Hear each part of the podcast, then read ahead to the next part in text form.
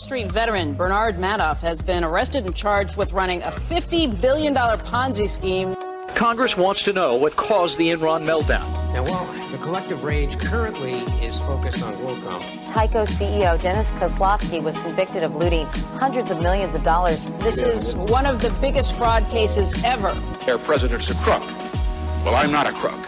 Find out more on this week's episode of White Collars, Red Hands. If you could commit a crime without being caught, would you do it?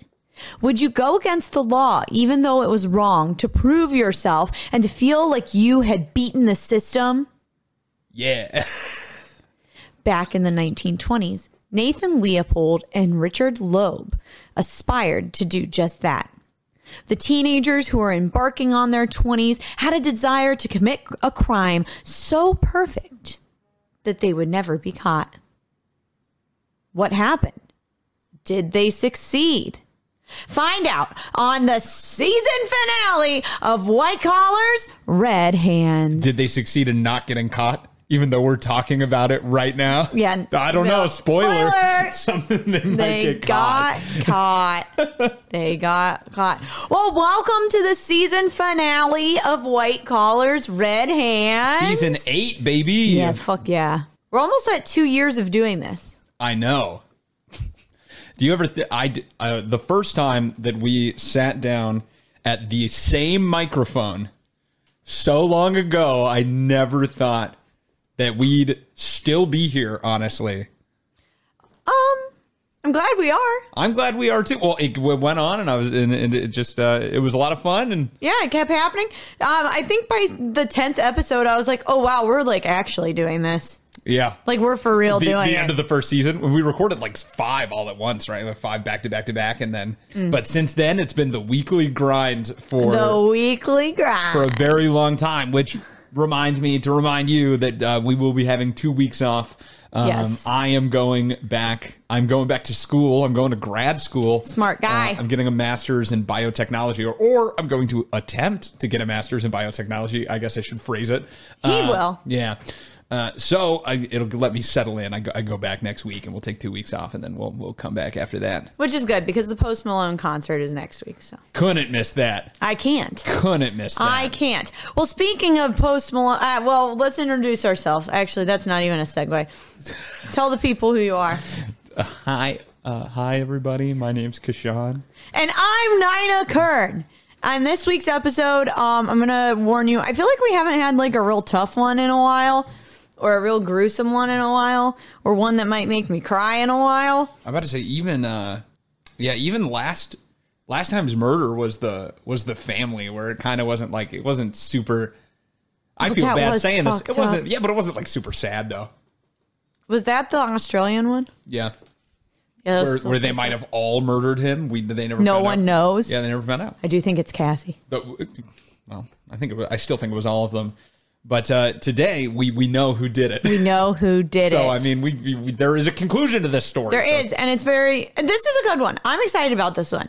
So today we are going. We're talking about two people. Actually, two people committed this crime: Nathan Leopold and Richard Loeb, um, whose nickname was Dicky, but I'm not going to call him that. Ooh, Dicky Loeb. I love that. I'm calling him Dicky Loeb the whole time. So gross. You can go ahead and call him that. I'm not calling him that. Dickie Loeb, it sounds like a growth.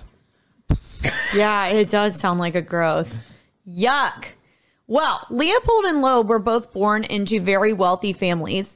Nathan Leopold Jr. was born on November 19th, 2000. I'm sorry, not. 2004.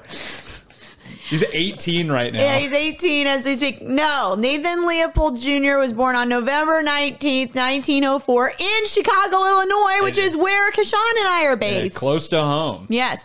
He was born to a wealthy German Jewish family.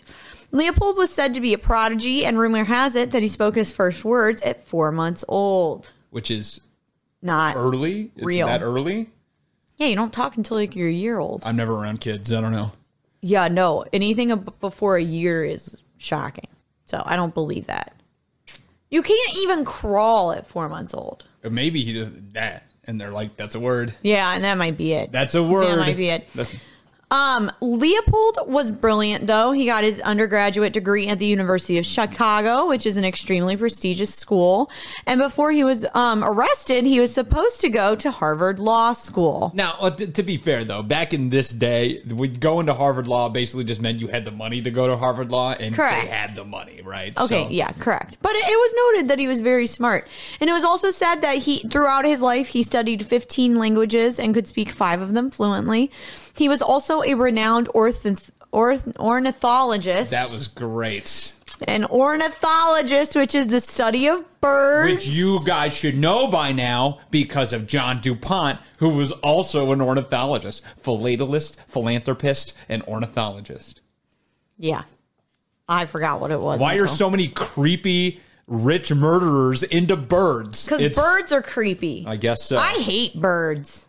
And while he was in school, he actually was part of this group that discovered a new bird, was able to pin the bird down and be like, yes, this is a bird, new bird species. Um, this guy sounds like a fucking rock star. it was man. called the He- Kirtland's warbler. So many friends. And he also made observations about the bread brown headed cowbird. Pretty cool. I want to fall asleep. I think it's weird. You know what? I hope I don't offend anybody, but like, if you know how what bird it is by the tweet it makes, you need a new hobby. yeah, like you can have a hobby. I got weird hobbies as well, but that one's one that I'm like, eh. have you ever met someone that did that and you were like, this is the coolest person I've ever met? No. No. Like, you're weird. They wear New Balances and, and like high white socks. They're not cool. Well, Richard Loeb, Dickie Loeb, was born on June 11th, 1905, in Chicago, Illinois. This kind of freaked me Dickie out. Dicky Loeb's a little, little, little younger, huh? Yeah, he's a younger man. This is what creeped me out, though. Loeb is born the week after me. All right? Uh-huh. And my best friend is born on July, June 12th. It's just a couple dates that are a little too close for my liking. There's only 365 days in a year, Nina. It's statistically very probable that things will at least be kind of close sometimes. Still weird to me. All right. You know I have a weird thing about dates. Go read a horoscope. Yeah, I know. You go on so many of them, but they never work out. Oh, fuck. All right. Well, his father was a successful lawyer who, and he was also the retired vice president of Sears Roebuck and Company. Which was a big company in Chicago at the time. I don't know if you know this. They had a whole ass tower named after him. Obviously, Yes, they knows, but do. Yes, they do. Loeb was also extremely smart and like Leopold, uh, just like Leopold, and he was actually able to skip a couple of grades while he was in school. He became University of Michigan's youngest graduate at the age of 17. Oh shit, yeah, I Yeah. forgot. He's the one that's like really smart. No, he's like really smart. Loeb became a student at the University of Chicago Law School and was interested in graduate work in history. At 17. He was At in law school at 17. 17. Yeah, he was very smart. He was very smart. Wasted his life, man. Um, it was said that Loeb was much more social than Leopold. I think the fact that he's not an ornithologist speaks for itself. Um, Loeb loved to read detective novels and he loved reading about crime. And fun fact Obama's home is only one block from Loeb's home. Oh, dang. Yeah. You're really drawing a lot of comparisons today. Just a fun fact I found. I didn't Google it. It was just a fun fact. I mean, I'm sure it's true. Uh, They both, Oh, yeah. They're both from Chicago, so. Yeah, and um, well, we'll get to it, but they were both from Kenwood, which is right near Hyde Park, or it basically is Hyde Park, which is where Obama's house is. Ah, Yeah. I don't know where any of these places are, and I live in Chicago. So, although Leopold and Loeb grew up extremely close to each other, they were they didn't really interact a lot in childhood. They both lived in Kenwood, like I was saying, which is a neighborhood in Chicago that is on the south side near Hyde Park. Um, the University of Chicago is located in Hyde Park. The neighborhood to this day is extremely beautiful. It's filled with mansions. Um, they've kept them up really nice. Um, it's it's a nice little spot to go walk around. You should go there. Is that where Pritzker's house is, too? Probably. Okay. I'm sure that's where it is. I mean, the the houses there are fucking massive. It's insane. It's like insane to think that you're in the city and the house is that big. Anyone who lives in one of those houses is gross. Probably, yeah. Um, they rekindled their friendship at the University of Chicago and they shared a common interest. Crime. And another C word. We'll find that out later. Oh. Oh, I think it's the next line. Okay. Um also, it is also important to note that the two these two began a romantic relationship and that Leopold was absolutely obsessed with Loeb. See, there we go. Yeah. What's the C word? Think about it for half a second. What? The only C word I can think of. Your mind is constantly in the gutter, and for some reason, right now, it's in a goddamn washing cunt. machine. You're right. It's the opposite. You did it, man. You got there. I'm so proud of you, I was like, what C word? It doesn't make any sense. bruh. And that was pretty taboo back then too. To be fair, it was taboo for an extra hundred years. Yeah. you know, and Yeah. some would argue still to this day, especially in um, like states that rhyme with Schmalabama. Yeah. You know, it's also you know, they were in a romantic relationship. Um they say that their relationship was extremely rocky. I mean, it's teenage love, so they tend to not be the healthiest relationships. And um apparently Leopold had contemplated killing Loeb because of a confidentiality breach. I don't know exactly what that was. That was in an article I read and I was like, "What?" Like they signed, they signed an NDA, and he like, what I'm wondering is if he told him like, "Don't tell anybody about my massive cat," and then he's just going around like, "Oh my god!" You, and he was like, "You, uh, wouldn't believe Leopold's massive cat." He's just gossiping with the girls. He's like, "Oh my god, you would not believe." Probably, probably something like that. Um, their lawyer would later describe their relationship as weird and almost impossible. Yeah, that sounds about right. Um, Leopold was heavily inspired by German author Friedrich Nietzsche. Nietzsche. Nietzsche. He was very much inspired by Friedrich Nietzsche and this concept of the Superman, which was also called the Uh, the Ubermensch. the Uber- Ubermensch. That's what I'm going to be for Halloween. The Ubermensch. Um, in his writings, this Ubermensch Superman is an alleged intellectually superior person, and this superior intellect would allow them to rise above the laws and above the rules that quote bound the unimportant average populace. And I don't even think this was like a big thing in Friedrich Nietzsche's writing. I think he just mentioned it like in like the beginning of a book or something that he wrote. And it was it was an idea, yeah, about a person a, a, a like level of person that that you that a theoretical level of person, honestly, that could do anything they wanted because in the grand scheme of things, th- it would always be for the better. So they kind of took that idea and really twisted it here because even in that they were like the Ubermensch could even like kill somebody because they're they're they The know so much they're basically too like nigh on omnipotent that they could like they they know if they kill this person they're doing it for the the Betterment. Of, better down the line or something but Huh. Interesting. Well, Leopold thought, felt as though he and Loeb was. The, he's like, "This is we are Ubermensch. You're- I am the Ubermensch." you're not dude you're you guys are fucking boring one of you reads like comic books basically One of you reads Nancy Drew, and then the other one looks at birds. like you're not i don't know how like how narcissistic do you have to be Well, I, I do think that part of this though is because of their wealth and the because of their status at the time. Because in Chicago, so I mean, I didn't really go too big of a deep dive into the um history at this point and like but the Chicago fire was really only about 50 years prior to this. Yeah, and the- you, and you know that the city is still reeling from that. And at this time, and even still today, Chicago was heavily populated with immigrants Mm-hmm. and heavily populated with poor people.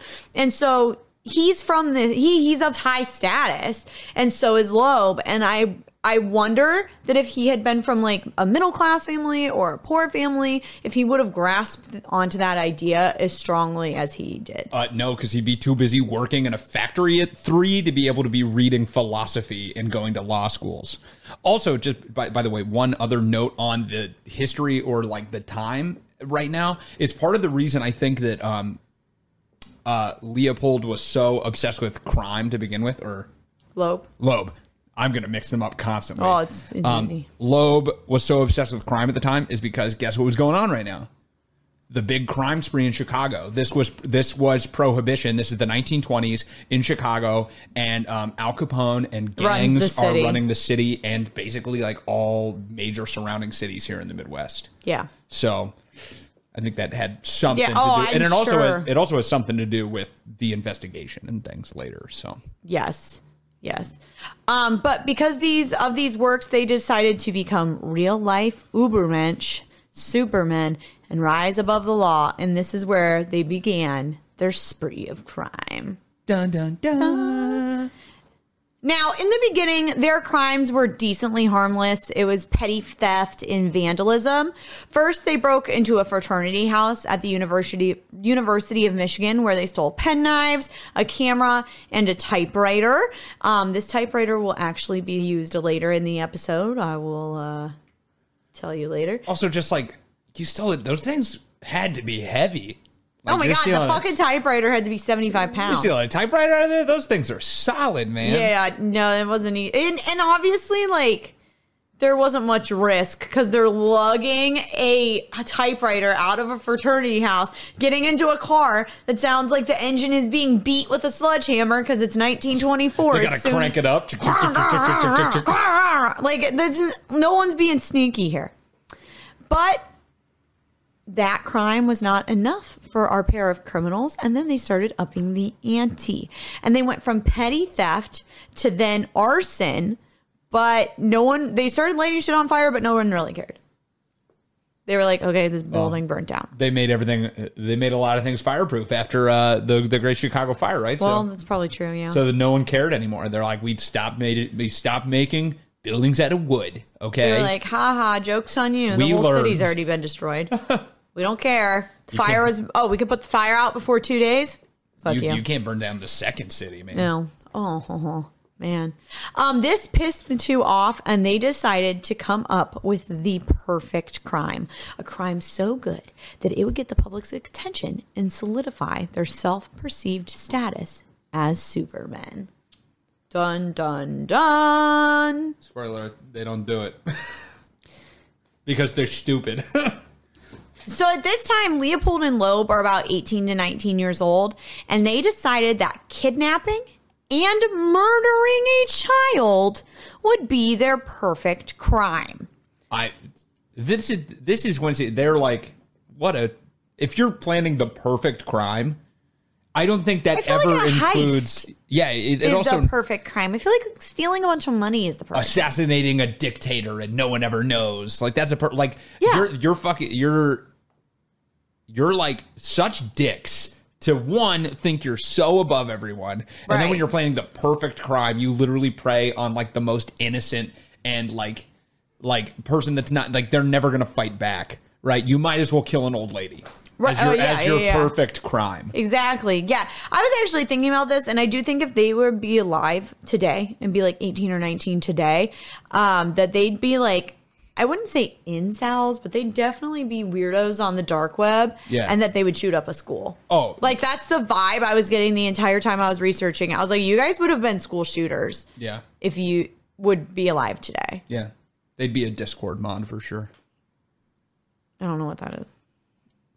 Into it's another form of incel. Oh, okay. Sorry, I don't have my encyclopedia of incels. You got to be on. You got to be on the internet more, man. I don't know. What is it? Oh, Discord mod? Yeah, What does it mean?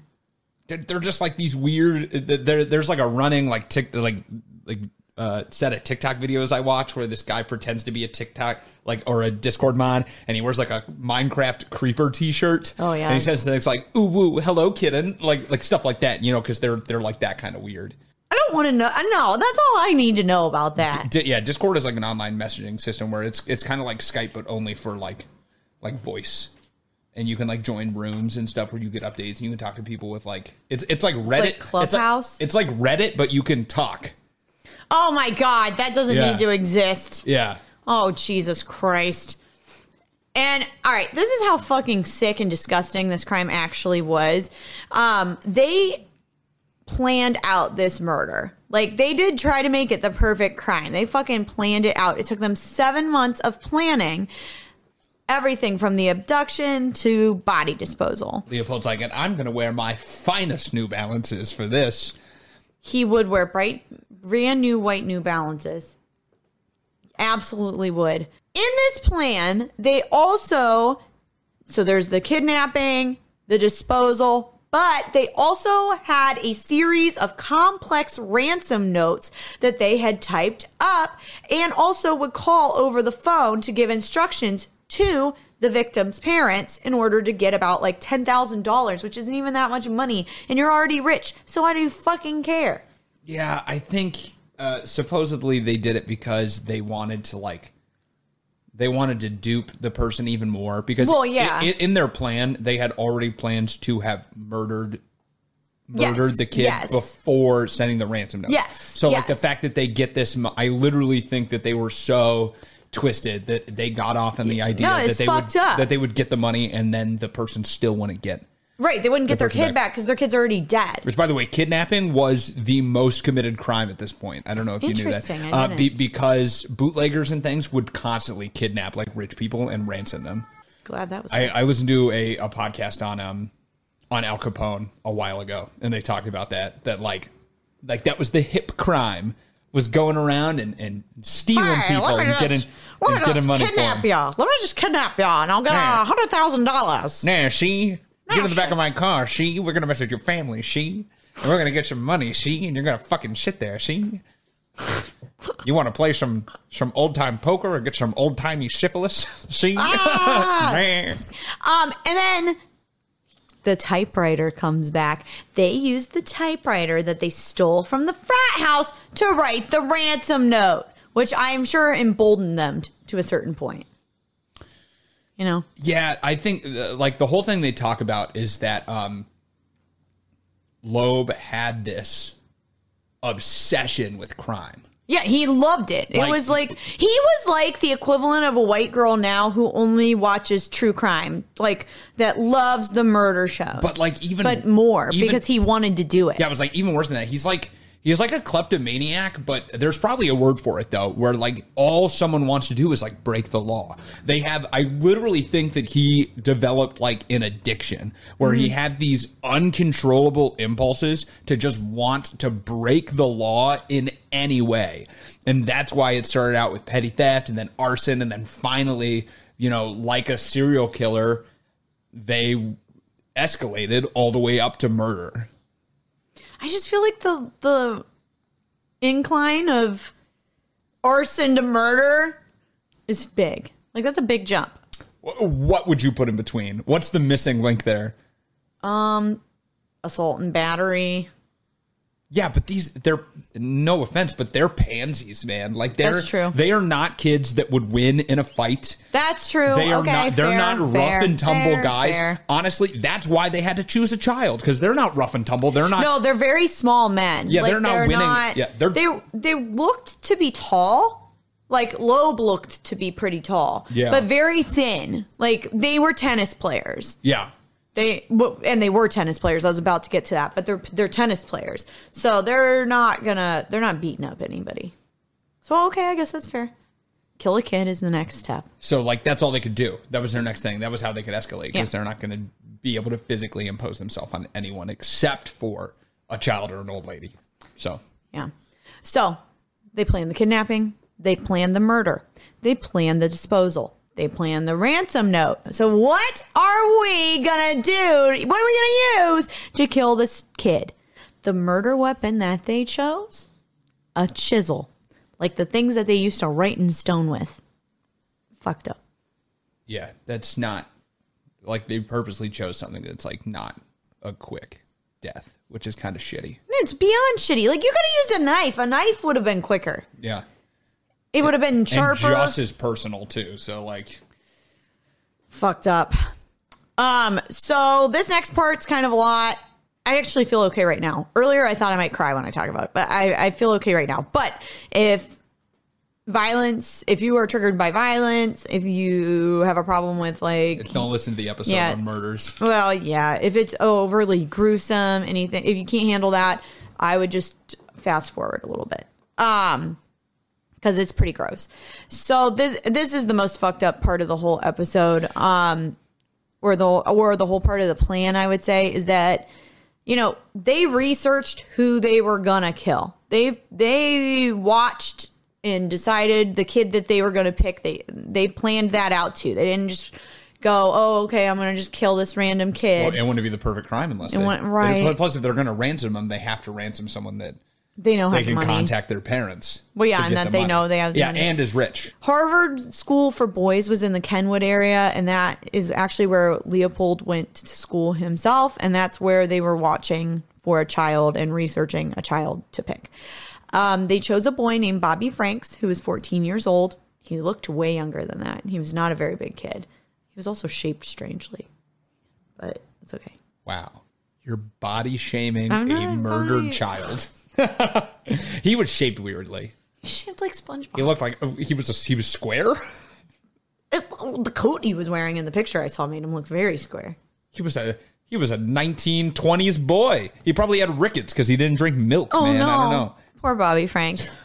Um, he was the son of Jacob Franks, who was a wealthy watch manufacturer in Chicago. Um, Bobby Franks was actually Loeb's second cousin, who lived across the street from him. That's fucked Yeah, up. so they also picked someone that are like, I Close know, to. I, I know this kid. Like they, like he knew this kid. They were related. They like had spent like not yeah, they close. used to. They would play tennis together sometimes. yeah, like it's not close, but like they knew him, which is even more fucked up. You're killing someone you know. Also, it's like me killing my cousin's kid. also not the perfect crime. Just by the way, like this isn't.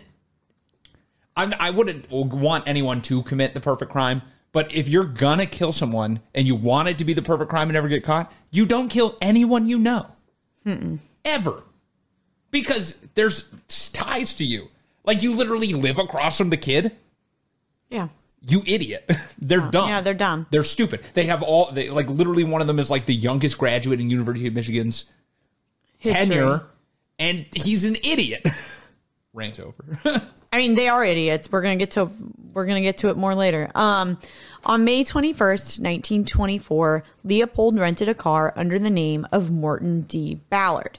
Around 5 p.m., Bobby Franks was walking home from school and they offered him a ride. He had just been at a baseball game, was getting out of the baseball game, walking home. They were like, hey, Bobby, get in the car, we'll drive you home. Bobby initially said no because he was only two blocks away from his home, which also doesn't make like why are you kidnapping him that close to his home, you fucking idiots? Anyways, like if if he had been like no, I'm not getting in the car, and like I know they didn't know about stranger danger back then, or I don't think they knew about stranger They're danger. not strangers. Well, that's the other thing too. They're not strangers. And so he trusts them. And so, anyways, Loeb ends up persuading him to get into the car because he wanted to talk about a tennis racket. He was like, some tennis rackets usually, oh, come here. I want to talk to you about the tennis racket. I want to talk to you about the tennis racket. And I, I, I know myself when I was researching this, I kept it. Loeb and Leopold weren't that much older than him. Like I would kept thinking they were older, but they were only 19, 18 and 19 when this happened. Yeah. So it wasn't weird for him to be like, I mean, I know there's a lot of difference between a 14 year old and an 18 year old, but it's not like a 30 year old wanting to talk to a 14 year old about the tennis racket they're using. You know what I'm saying? Yeah. Like it's not out of the realm of reasons. It's not that weird. So, like I said before, the next course of events is pretty gruesome. Um, there is some dispute about what actually happened next, but what is believed to have happened was that Bobby got into the car. We know that happened. Bobby got into the car, and then, sorry, he got into the car, and it was believed that Leopold was the one driving and that Loeb was in the back seat with the chisel. I mean that makes sense to you because Loeb is the one who like really was like The always crime. pressing the crime, right? Yeah. He was really into the crime and and Leopold was going along with a little bit because he had I- a strong infatuation for this guy. Yeah, and I also think too because I know that Lo, um, Leopold was also very. Um, he really went along with Nietzsche's idea of the Ubermensch, and like that was very appealing to him. And then I think that it was just the perfect. I think it was the perfect storm because Loeb was so obsessed with crime, and then Leopold thinks he's above everyone. Well, I, I think a, a part of it is Leopold too thinks that maybe If he goes along with it, maybe, he'll maybe Dickie Loeb is even like more about like because I think he really Right, idolizes right. him He because because you know Loeb is like this outspoken, this like really kind of outspoken guy, um, and and he can like talk to people, and he like oh man, he's secretly like he's he's hanging out, he's hanging out with me. You know, and we're like doing stuff like he's got he's cr- crushing hard basically, right? And I think part of him takes that Ubermensch and maybe doesn't super think of it himself.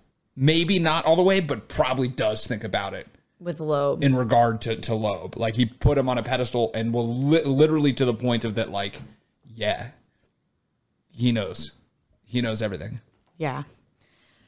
So, um, when Bobby got into the car, it is said that Loeb struck him several times in the head with the chisel, then dragged him into the back seat, ga- and then gagged him until he died.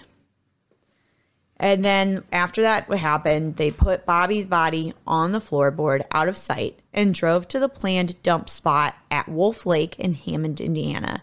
And Hammond's only about an hour drive from Chicago. Oh, man. I don't even think you put in one of the worst parts about this. I didn't. What? Oh no, I'm getting to that part. Really? Mm-hmm. The Okay. chemicals. No. They stopped on the way. Oh no, I didn't. But then They stopped on the way to dumping the body and got hot dogs and ice cream. what the fuck? hot dogs and shakes they ate afterwards bef- in between dumping the body so like on the way to the dump spot they stopped someplace and they got hot dogs and ice cream floats like ice cream sodas just to let you know who who we dealing with here Yeah. psychopaths And so they go to Hammond after they eat their hot dogs. And once it got dark, they got rid of Bobby's clothes. They hid his body in a culvert, which is like if you've I don't know if I know what it is. It's like a tunnel kind of that channels water. Um that's the only way I can describe it. It's like a big pipe almost. Um so to ensure that no one would know who Bobby was, the pair of them poured hydrochloric acid on his face and genitals to conceal the fact to just so people wouldn't recognize him, but also to conceal the fact that Bobby was circumcised. Um, I don't know if it was not popular at this time to be circumcised only jewish people were circumcised basically back then. yeah Oh, and they were Jewish. Okay, so that's probably why I forgot about them being Jewish. they didn't want they didn't want it but i still feel like anytime i think detectives at this point i mean weren't they didn't have a lot of tools at their disposal No. right but i don't think one of the tools they were using is looking at looking at the dick and balls and being like huh that looks like hey, Hey. that looks like Bobby Franks. they're like oh my god you're right call up jacob franks right now Call up Jacob Franks. like right they're now. not doing so that strange. Um, when Le- Le- when Leopold and Loeb got back to Chicago, it was already known that Bobby was missing. what Yeah, bobby's missing yeah. Um, Leopold called Bobby's mother and told her that he was a man named George Johnson. terrible fake name I know, it's so gen- stupid. George Johnson, are you kidding me? Um, and he told her that Bobby had been kidnapped and that instructions for delivering the ransom would be would would follow. All right. So Leopold and Loeb then mailed the ransom note, burned their blood-stained clothes, and then cleaned up the blood from the rental car. And then once they finished, it was said that they spent the rest of the evening playing cards. classic So not only were you going out to dinner before you dumped the body, honestly, you should have been too tired to play cards after all that. playing some gin rummy after that And so this is what the ransom note said. Dear sir, proceed immediately to the back platform of the train. Watch the east side of the track. Have your package ready. Look for the first large red brick factory settled it was all in capitals. Situated immediately adjoining the tracks to the east. On top of this factory is a large black water tower with the word champion written on it. Wait until you've completely passed the south end of the factory, count to five rapidly, and then throw the package as far east as you can. Remember that this is your only chance to recover your son. Yours truly, George Johnson. I got some notes. One too long. All right, get to the point. Cut that down. Draw me a diagram if it's going to be that long. Well, I was going to say, my kid would be dead. I'm horrible with directions.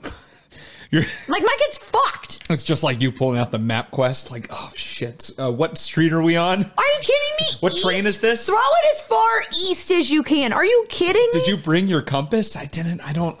The, the compass wouldn't even help me. just like oh, Because as soon as you turn, it turns. is east is east. Because the- at one moment, I've got my compass like this and it's going north. And then as soon as I turn, I'm still going north.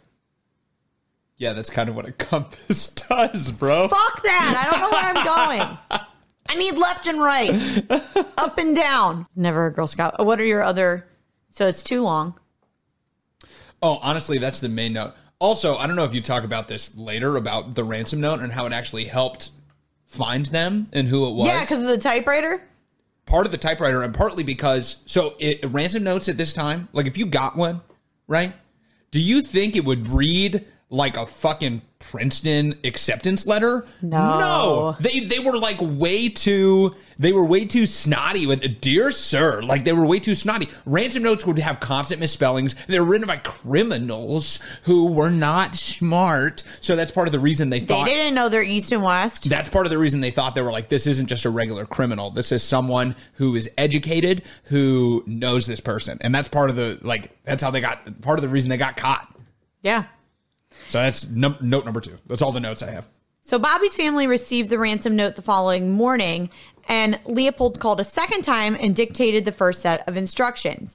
Um, he told his dad to get into a yellow cab at 3 p.m., which did not end up happening because um and one thing that happened was the so before the before the cab thing they were supposed to go to a certain address and someone forgot where the address was. But then the taxi was supposed to be there at three but before that happened before he could get into the taxi to do this the police called because they had found bobby's body. So the whole plan was was foiled Yeah, they stuck him like, when they put him in the it culvert. was 24 hours and they literally, the, the reason is because when they stuck him in the culvert, they, he was like hanging out. Like his, yeah his they didn't like put him in there like his feet were hanging out and like they were just like no one's ever like you don't think anyone's gonna notice a little boy's feet sticking out of a sticking out of a pipe like it's gonna Idiots.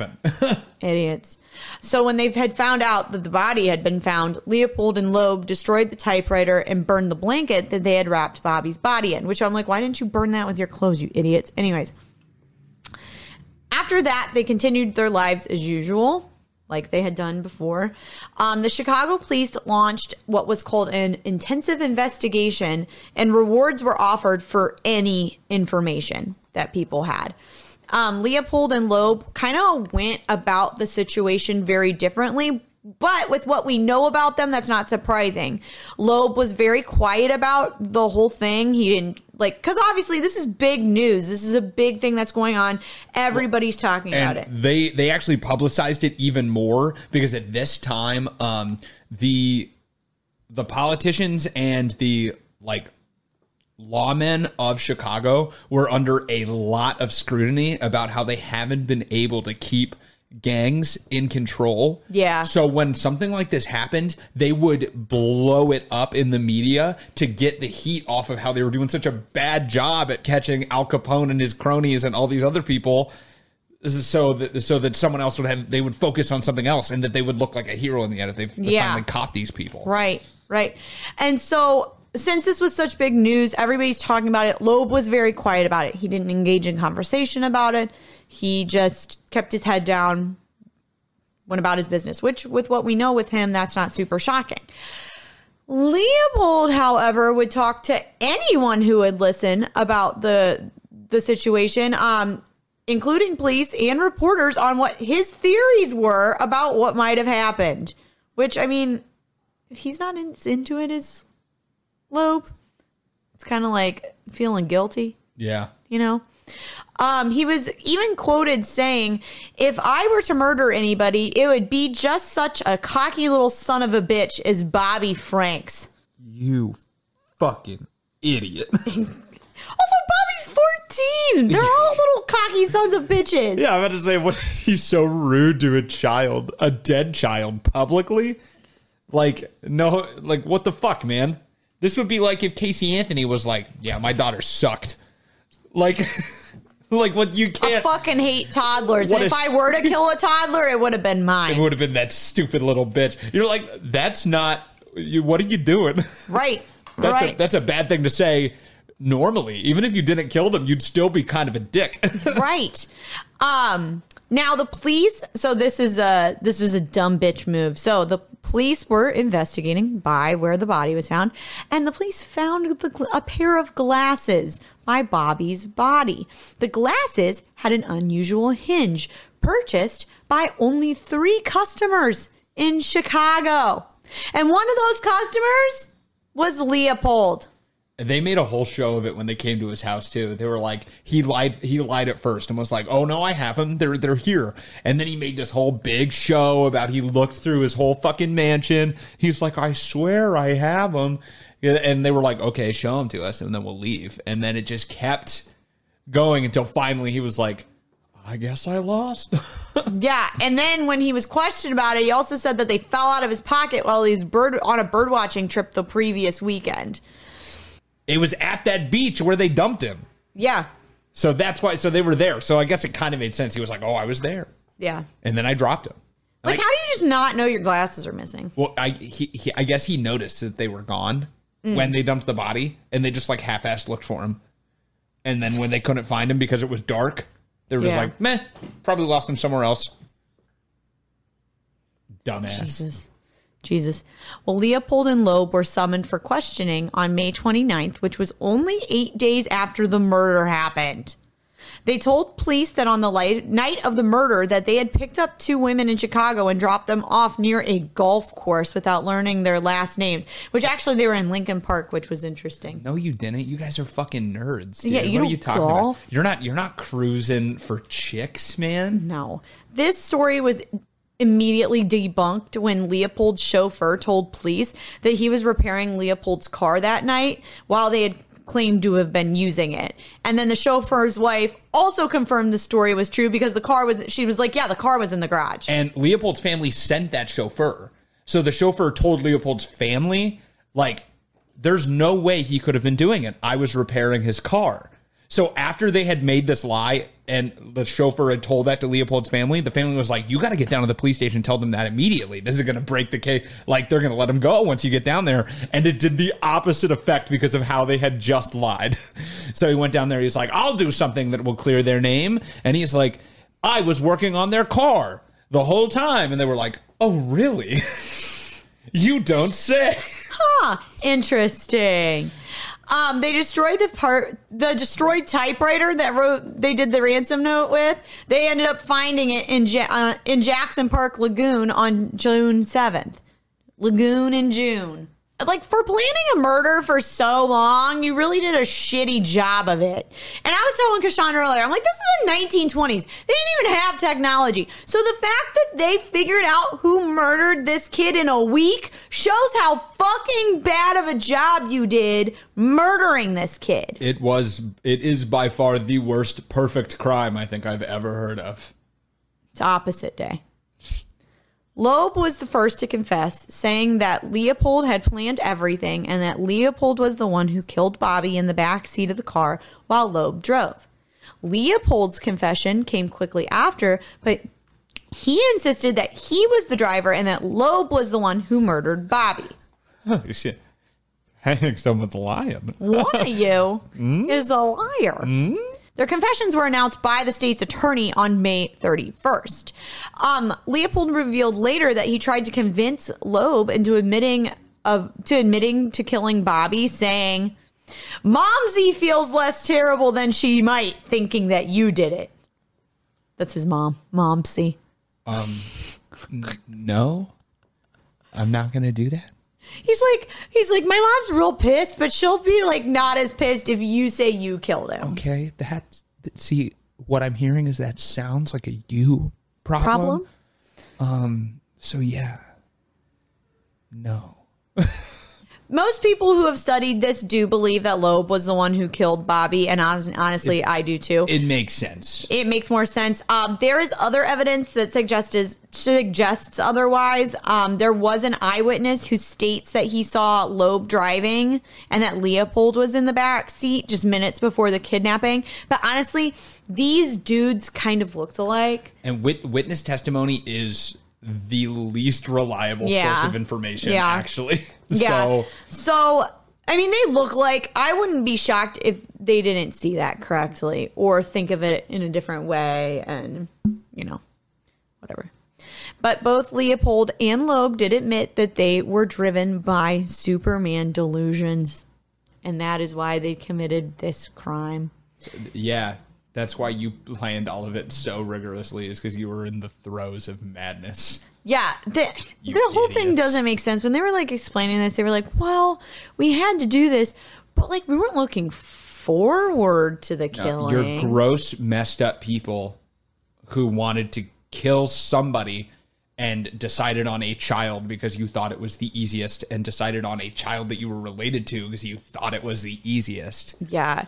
Um, Leopold said that he was interested in learning what it would feel like to be a murderer. And he said he was disappointed when he found out that he felt the same as ever. Great. Fuck that guy. Great. Asshole. Um, the trial of Leopold and Loeb was labeled the crime of the century. But to be fair, they were the third case to be called that in the 1900s. So I don't know how legit the title is. And we're 20 years in, dude. yeah. So- the crime of the century. It's crime of the century. This is the crime of the century. Also, if you thought sensationalized news trials were just for now, No, they with, were always. with, with, you know like like Johnny Depp and Amber Heard, all the the O.J. Simpson trial, all of these things. Nah, they've been around since mass media and trials were a thing. Yeah, no. Um, Loeb's family hired Clarence Darrow to lead the defense team, and Leopold notes that his first impression of Darrow was one of horror because his hair was crazy and his clothes were super wrinkled. But in his book, Leopold says that if he was asked to name two men who came closest to preaching the pure essence of love, he would say that it was Jesus and Clarence Darrow had a high opinion of him. But just like D- Jesus, uh, we'll find out that Darrow did save him. Darrow is hailed to this day as one of the best defense lawyers that this country has ever seen. And he was actually also the lawyer in the Scopes monkey trial, which is very interesting. Um, allegedly, Darrow was paid a million dollars for his services in 1920s money, like a million dollars at that time. But he was actually paid $70,000, but that is equivalent to a million dollars in today's money. I'd take 70k right now. Hell yeah. Absolutely. Darrow took the case because he strongly opposed capital punishment, and he would actually pick cases where he felt like his clients were going to get the death penalty in order to save them from the death penalty because he was so opposed to it. Um, Yeah, he took like, and he would also take on like impossible cases, Mm-hmm. like cases that everyone would be like, "You're destined to lose," and he's like, "Well, yeah, but I'm going to do I'm, it. I'm trying to, yeah, I'm trying to save these people." Yeah. It was assumed that Leopold and Loeb were going to plead not guilty by reason of insanity. However, Darrow knew that the jury would probably still find the men guilty and that they would end up with the death penalty. And so obviously Leopold and Loeb went through a lot of interviewing and a lot of testing to prove that they weren't completely of sound mind. And even Sigmund Freud was asked to come evaluate them for their like mental what was going on mentally, but he couldn't come because he was sick. Um, but they did not plead not guilty. They Darrow elected to enter the plea of guilty, hoping that the judge would give life sentences, and they actually didn't even have a jury for this. Well, if was just you, like the- if you don't if you- have a trial, then you don't have a yeah, jury. yeah, because he pled guilty, so there was no jury. Yeah, there's no trial. You just enter a guilty plea. or the, yeah, there's no trial. I meant sorry, you know what I mean. Okay. Yeah. Obviously, a case like this is going to cause a huge rup- uproar, and hundreds of people would flock to the courthouse every single day. And it's not shocking. This was a really violent, gruesome crime. And so many people wanted Leopold and Loeb to be hung. It's just like the other thing is though too is that there's so many other violent and gross crimes happening right now, but this was once again another way for them to sweep that under the rug with with yeah, and it's a sensationalizing this child, trial. so it just seems Yeah. so much. I mean, it is worse, And but Yeah. And it kind of is like they were in a safe neighborhood. They were in a good neighborhood. This is a yeah, mean, you you killed it. Not only did you kill a child, but in the 1920s you killed a rich white child. Yeah, which a- which now people are gonna care about more because of racism. yeah, but it was And more racist to them. Or well, I don't. I guess I shouldn't say that, but it was a big deal. It was a big deal, and it was like, oh my god, this could happen to one of us too. So people really were impassioned by it. The trial ran for 32 days and had over 100 witnesses.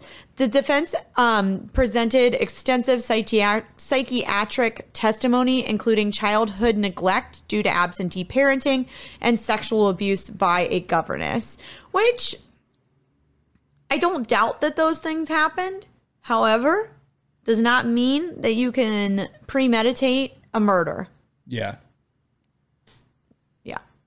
Um, one witness testified that Leopold and Loeb's dysfunctional endocrine glands were why the which are glands that produce hormones. Endocrine. Endocrine. I don't know what they are.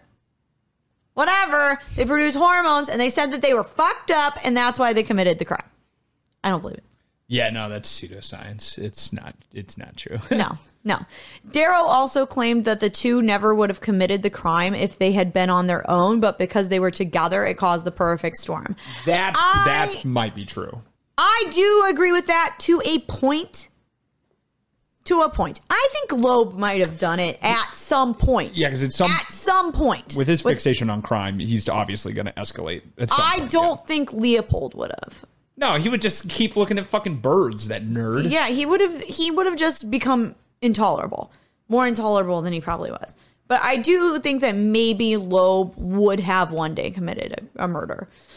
Um, at the end of the hearing, Darrow, throughout the whole course of this, Darrow ended up giving a 12 hour long masterful plea, which is said to be the finest speech in his career. Twelve hours. Yeah, it totaled 12 hours. he Oh didn't do it straight, but it totaled 12 hours. Okay. I read a lot of it until I couldn't anymore. So like uh, three pages. Probably. okay. Yeah. Um, in this speech, he makes arguments about the justice system, the death penalty, how we glorify murder in some cases and not others, which he had a point there. Yeah. Because he was like, you're crying for their them to be hung and for their death, but yet you were singing the praises of everyone who killed people in World War One. Yeah. And I was like, you've got a point. Yeah, and al- However. and also he did equate the death penalty with murder.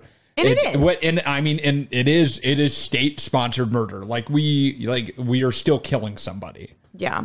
And he also noted that Leopold and Loeb could not be blamed for what they had done when they were just implementing Nietzsche's what what do I want to call it? Like ideals. They were being taught these ideals Yeah. and they were just implementing the ideals that they had been taught. So can you really blame them? I say So, yes. So they but were saying they were indoctrinated. Yeah, I don't know about that. Like I, don't know about that either, A lot of people. point. A lot of people read Nietzsche and don't commit murder. Well, I So. agree with you, but it's a point he made. Yeah. Um, the speech was successful, and on September 10th, 1924, so this is literally almost 1998 years to the day, um, the judge sentenced Leopold and Loeb to life imprisonment for murder and an additional additional 99 years for kidnapping. Just tack that ninety nine on there at the Yeah. end. Life he's probably plus- trying to- life plus ninety nine. Yeah, they're just trying to. It's like with Bernie Madoff; they're trying to prove a point. Isn't life like an actual like number though? Like it's like fifty years or something. I'm not sure. I feel like that's true, but I I, I don't know for sure. That probably is. Leopold and Loeb went to Joliet Prison, which isn't super far from Chicago. Um, they were intentionally kept apart, but they still managed to maintain their friendship. And you know what they say friends who slay together stay together. Dumb, uh, for one, but for two, how could they still be friends after they like, literally both they flipped on each other? I in know, the case? it's weird. It's weird. They're like, I don't. That guy murdered him. Yeah, and then the other weird. one's like, that guy murdered him. They have a weird relationship. It's like he murdered him, but if you still want to like, you still want to fuck. I mean, like, Yeah, I'll lie about it, but like I'll still fuck you. like that's fine. I don't know. I've I've fucked a lot of people that lied to me. Not good with dates. Not good with dates. Um, in 1931, Leopold ended up being transferred to Stateville Penitentiary. Penitentiary. I hate that word. It's- Penitentiary. penitentiary. I hate that word. It's so hard to say. Which is still in Illinois and it's near Chicago. Um, Loeb actually also ended up being transferred there sometime later. And while they were there, they really worked the system. And then it was weird. They let them be together. They let them work together, like not be together, but like they let them like be around each other and stuff. Yeah. And they were model prisoners. They started a school in the prison. And um, while they were there, they added a high school and a junior college curriculum. Um, they probably were really bored. They were very smart. So they were probably trying to find stuff to do. I mean, yeah.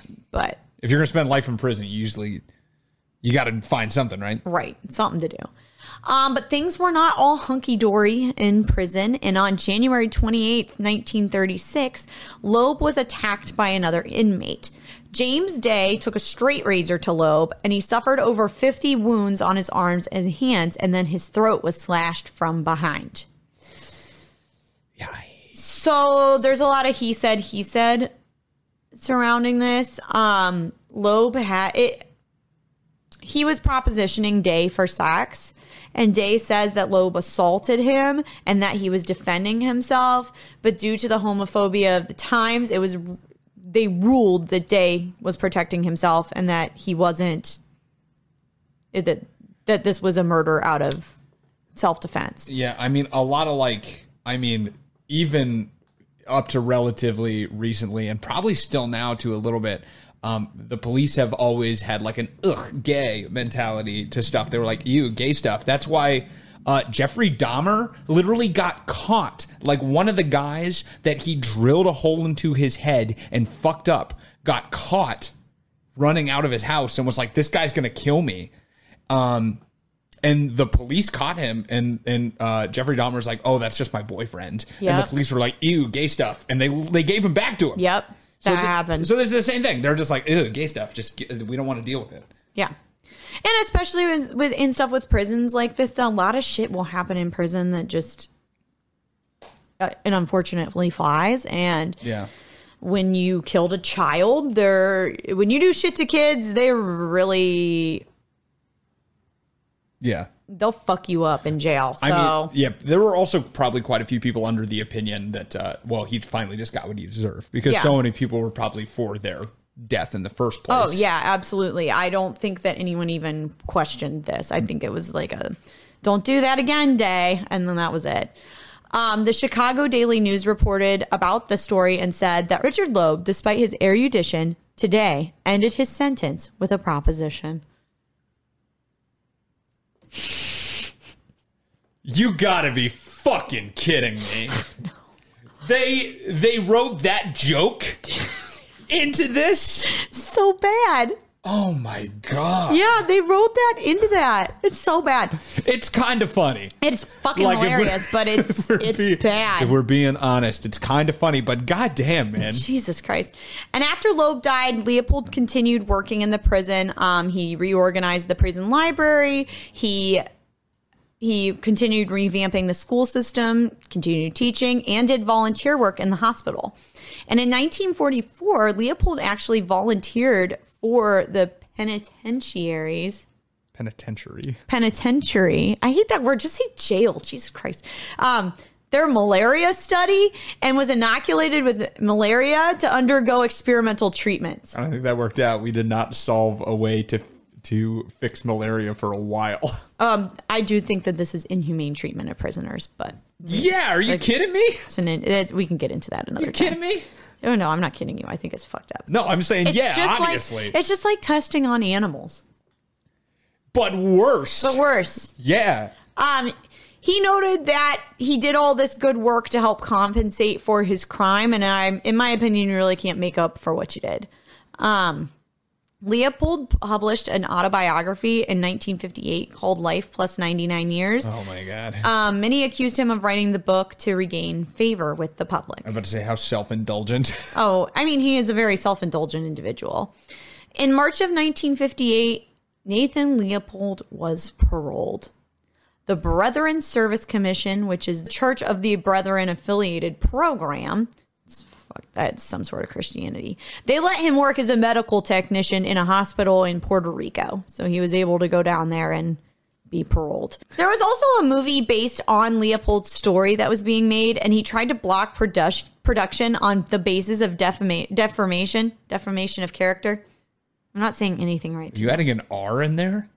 Deformation? Is it defamation? It's defamation, yeah.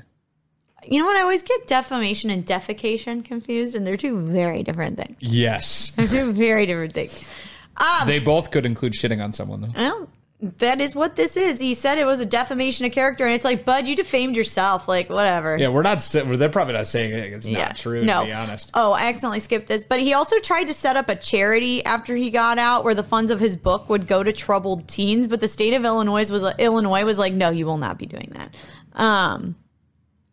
So so he went to Port. He moved to San Juan, Puerto Rico. He got married. He married a woman, despite saying in an interview that he was still in love with Loeb in 1960. Let it go. Dude, he's dead. He was he was trying to fuck someone else other than you. Yeah, let it go, bro. You simp. Yeah, he's a simp. Um, he earned a master's degree at the University of Puerto Rico and taught classes there. He also did research on leprosy, which I thought was interesting because I thought we got rid of that. No. no. We still have it? Yeah. Oh, I thought we got rid of it. No. Oh, all right. Great. Another thing to be afraid of. And then on not on August 29th, 1971, Nathan Leopold died of a diabetes related heart attack at the age of 66. Should have skipped those ice cream sodas. He should have. And fun fact, after he died, his corneas were renewed, removed, and then they like donated them. Oh, I remember that. So someone Yeah. got His eyeballs. someone got his Two people eyes. got his eyes. Leopold's eyes. Yeah. I wouldn't that like could you imagine your donor being a murderer? It's kind of fucked up. I don't care, man. I can see through the eyes of a murderer. If I can see, I don't care whose eyes they came from. All right, I guess. that's- Honestly, I'm like, give me Hitler's eyes. I, Oh, don't, I, wow. don't, I don't care Okay, because well, I'd rather see. Well, the story of Leopold and Loeb has inspired media in many different ways, resulting in books, TV shows, and movies.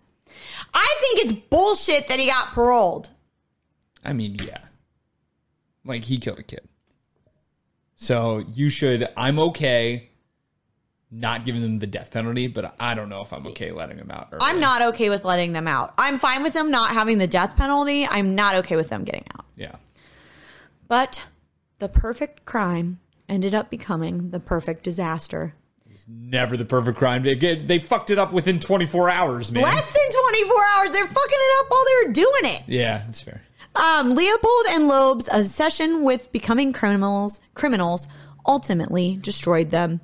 Their story is well known and remembered almost a hundred years later. Later, however, the legacy they leave behind is one of shame, not of power. Thank you for joining us this season. We can't wait to have you back for season nine. Season 9, baby. season nine. Uh, We've done that means we've done now at this point like 87 episodes. Mm-hmm. I think it's around there 86, 87 episodes. yeah, because this season ended up being eleven instead of Yeah. ten. And we've had other two-parters and and uh we've added we've definitely had we've we definitely added some sometimes where we've had like 11 or 12 episodes in Yeah. previous seasons. So, uh Thanks so much, you guys. Thanks for the support. Thanks for listening.